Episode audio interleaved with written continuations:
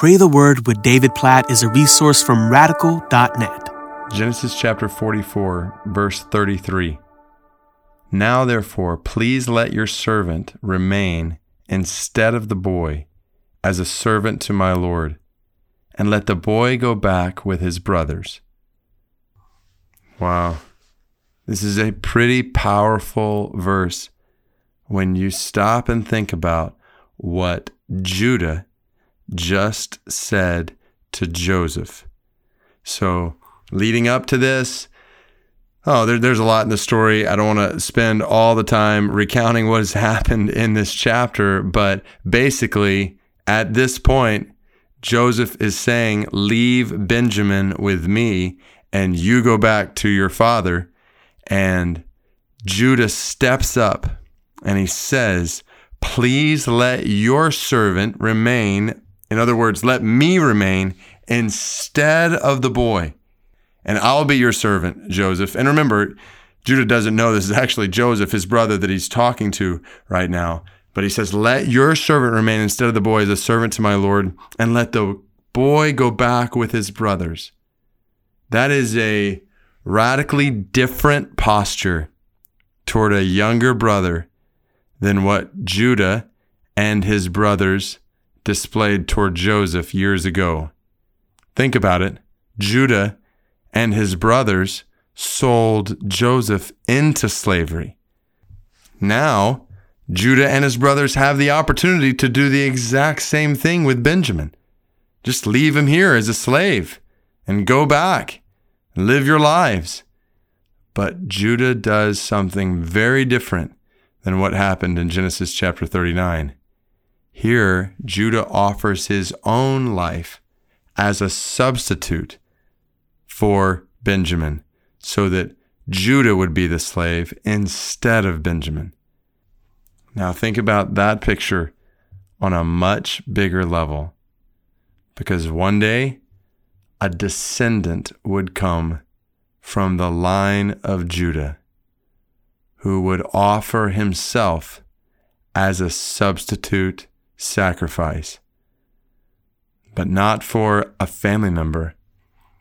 This descendant from Judah's line would offer himself as a substitute sacrifice for you, to set you and me free from the slavery of sin and death. Jesus from the line of Judah would say, I will lay down my life.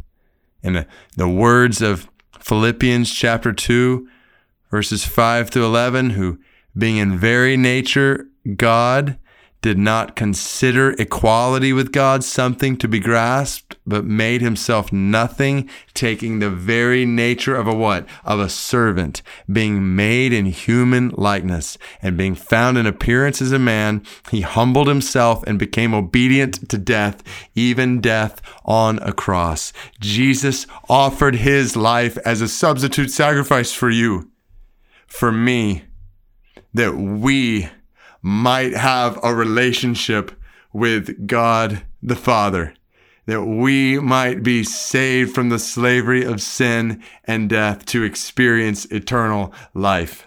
I love reading through the Old Testament and seeing how it all ultimately points to Jesus as Savior and Lord, to Jesus as the supreme one who is worthy of all of our worship and all of our praise. So we pray, Jesus, we glorify your name in a fresh way today. We worship your name anew today, for you are the Savior and Lord of our lives. You are the Savior and Lord of the nations. We praise you for substituting yourself as a sacrifice for our sins, for laying down your life that we might be freed today. We might know freedom from the slavery of sin and freedom from the fear of death, that we might know eternal life in your kingdom that we might know you, O God, our Father, that we might enjoy life in your family forever. All glory be to your name, Jesus, the Lion of Judah, the Lamb who was slain as a sacrifice for our sins. We praise you today. We will never, ever, ever tire of praising you. We praise you for your word, how your word points to you on every page. And we pray that you'd help us to glorify you today. We pray you'd help us to make the good news news of your love known to other people around us today. God, we pray that you would use us to introduce people in our spheres of influence today to you, the Savior and Lord of all. God, we pray for the Pulian people in India, over a million of them who've never heard the name and the truth of Jesus. May that change, God. Send laborers, send people from our churches, other churches to the Pulian people of India, that they might exalt the name of Jesus. Jesus, we love and praise and worship you. We want to follow you with all our hearts today. We want to honor you and glorify you in every facet of our lives. We love praise you, Jesus. And we pray all of this in your name. Amen.